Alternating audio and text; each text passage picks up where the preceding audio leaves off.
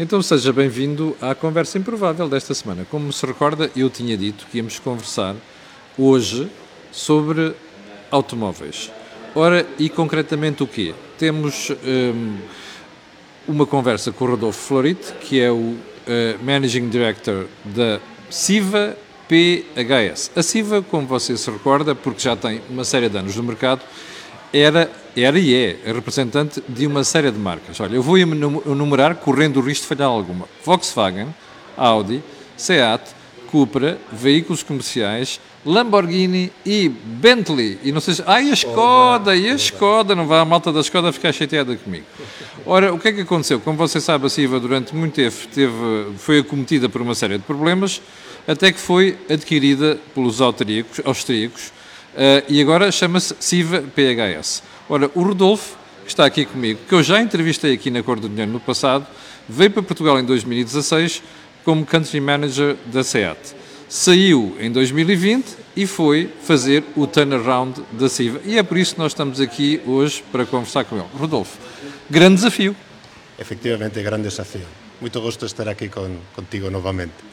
Muito obrigado. Rodolfo, nós estávamos habituados a ver a Siva com uma série de marcas, algumas delas com um potencial desgraçado, mas depois vendia pouco, tinha problemas. Esse período está ultrapassado.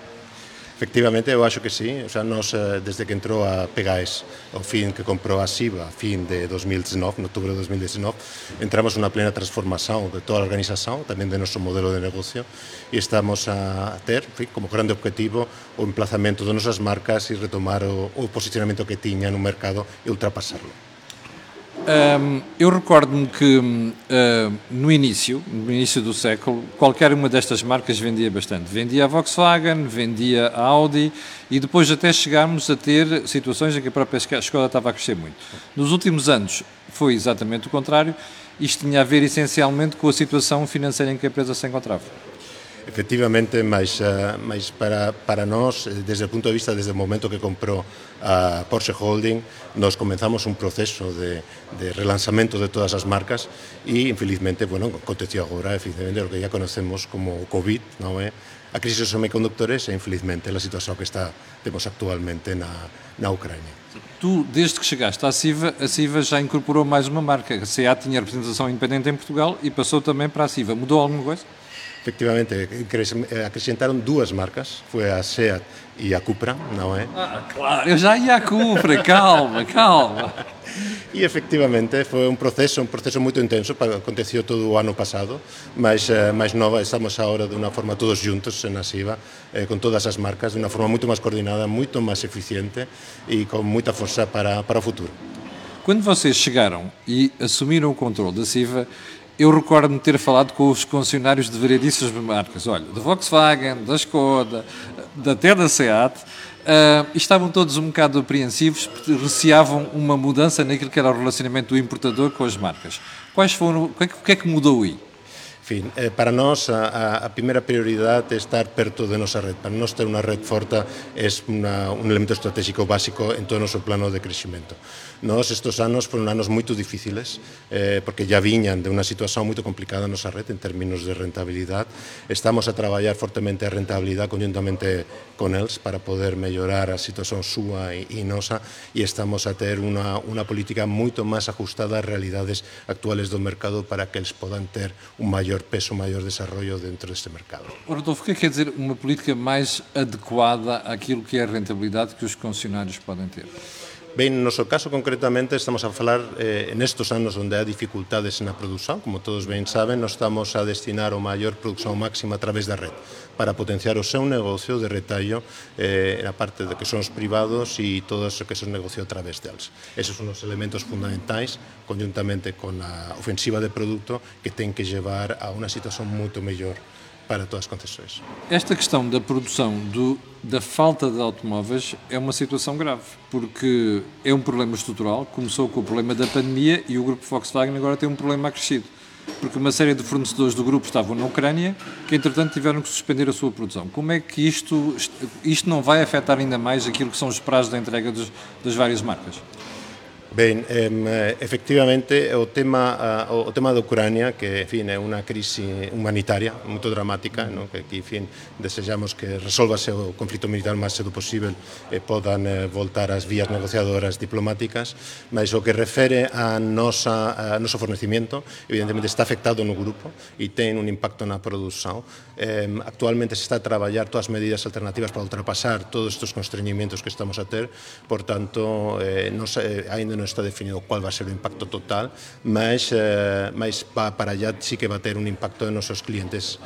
Ou seja, eh, nós já quando, quando íamos a, a, a, qualquer marca do grupo, Audi ou outra qualquer, e perguntávamos por um prazo de entrega, já era um prazo elevado. Agora corremos o risco ainda disso, disso agravar ainda mais. Dependerá dos modelos, concretamente, e de todas as medidas que se están a, se están a facer dentro do grupo Volkswagen para intentar ultrapasar esta situación. Estamos a navegar a vista día a día e a medida que temos a información vamos a trasladar ao cliente porque nosa obrigación e noso desejo é de, de, de entregar os carros máis cedo possível aos clientes. Um, tu há bocadinho falaste na Cupra. A Cupra é uma marca nova, foi, foi destacada da SEAT e é neste momento uma marca que tem um crescimento grande.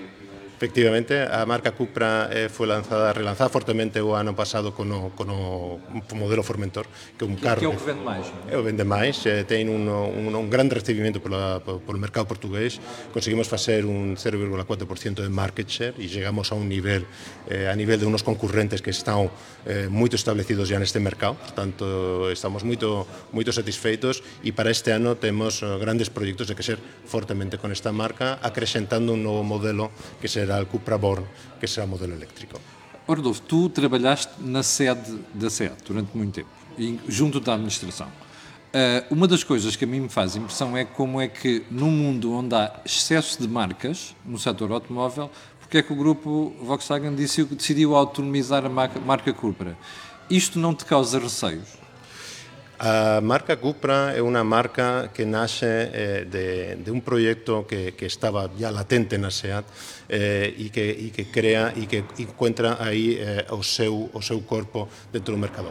É unha marca no convencional que está eh, é sofisticada e de performance e va, a posicionarse entre os, entre os carros de volumen e os carros e por eso carros de, de premium. Por tanto, está a crearse un novo mercado e van a crearse e estamos a ver que, en fin, os clientes están a mudar fortemente neste nestos anos e va a haber aí un grande un grande unha grande procura para este tipo de carros, con certeza. E quer dizer que a margem também vai subir porque entretanto está posicionado acima da SEAT, é isso? Efectivamente, eh, o margen é un margen ajustado ao posicionamento do carro, é o carro é un carro moito máis sofisticado, con as prestações tamén eh, de alta gama, portanto... Está... Eu confirmo, eu confirmo sobre as prestações dos modelos. É?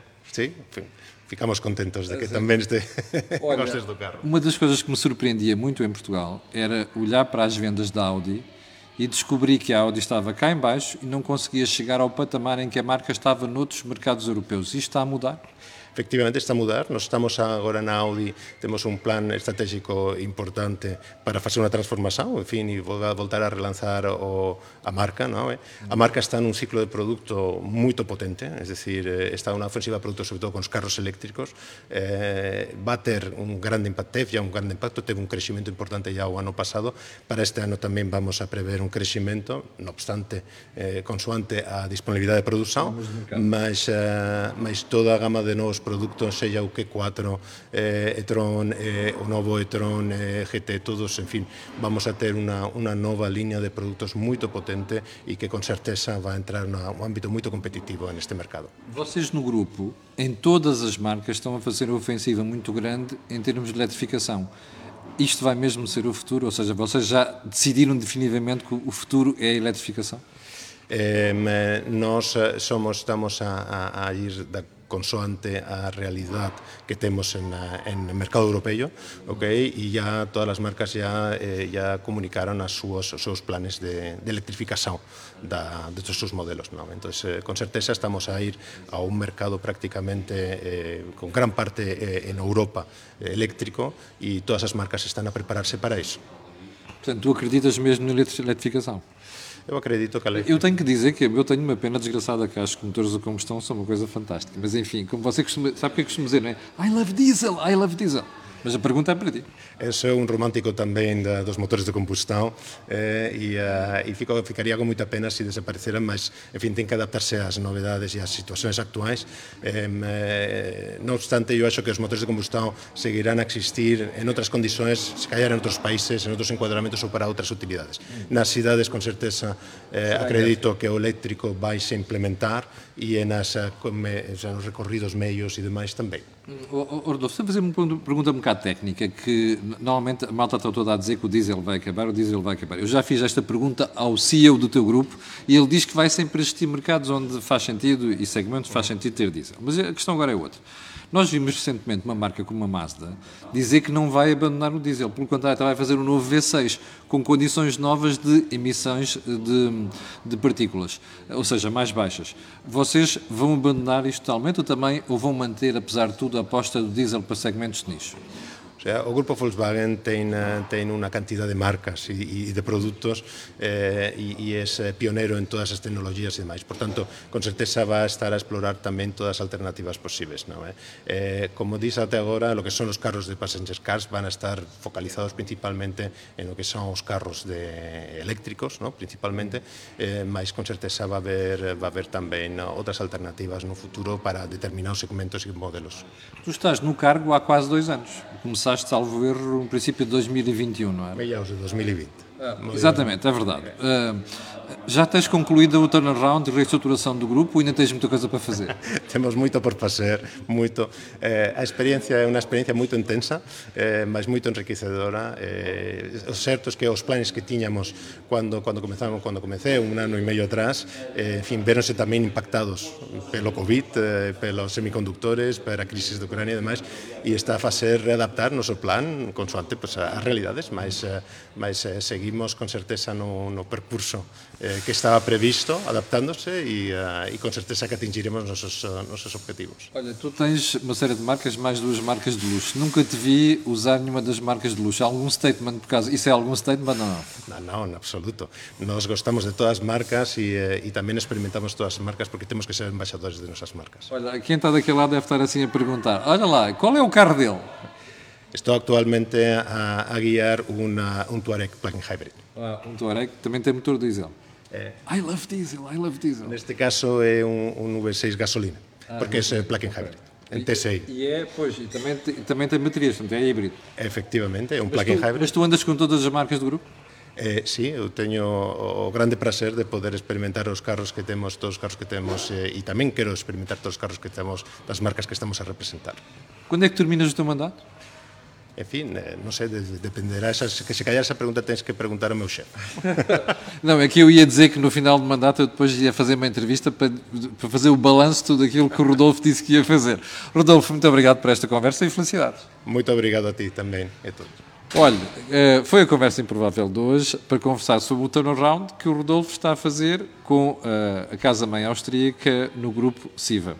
Fique bem, já sabe que às 20, 21 horas vamos ter o dia D. Quanto a nós, eu e você, encontro marcado para amanhã, às 8 da manhã. Já agora um agradecimento à Teresa, que hoje tem aqui o, o, o, o tripé fixo, não dá para ela fazer aquelas gingas-jogas de realização que ela faz normalmente quando, quando me ajuda a entrevistar. Obrigado e até amanhã às 8.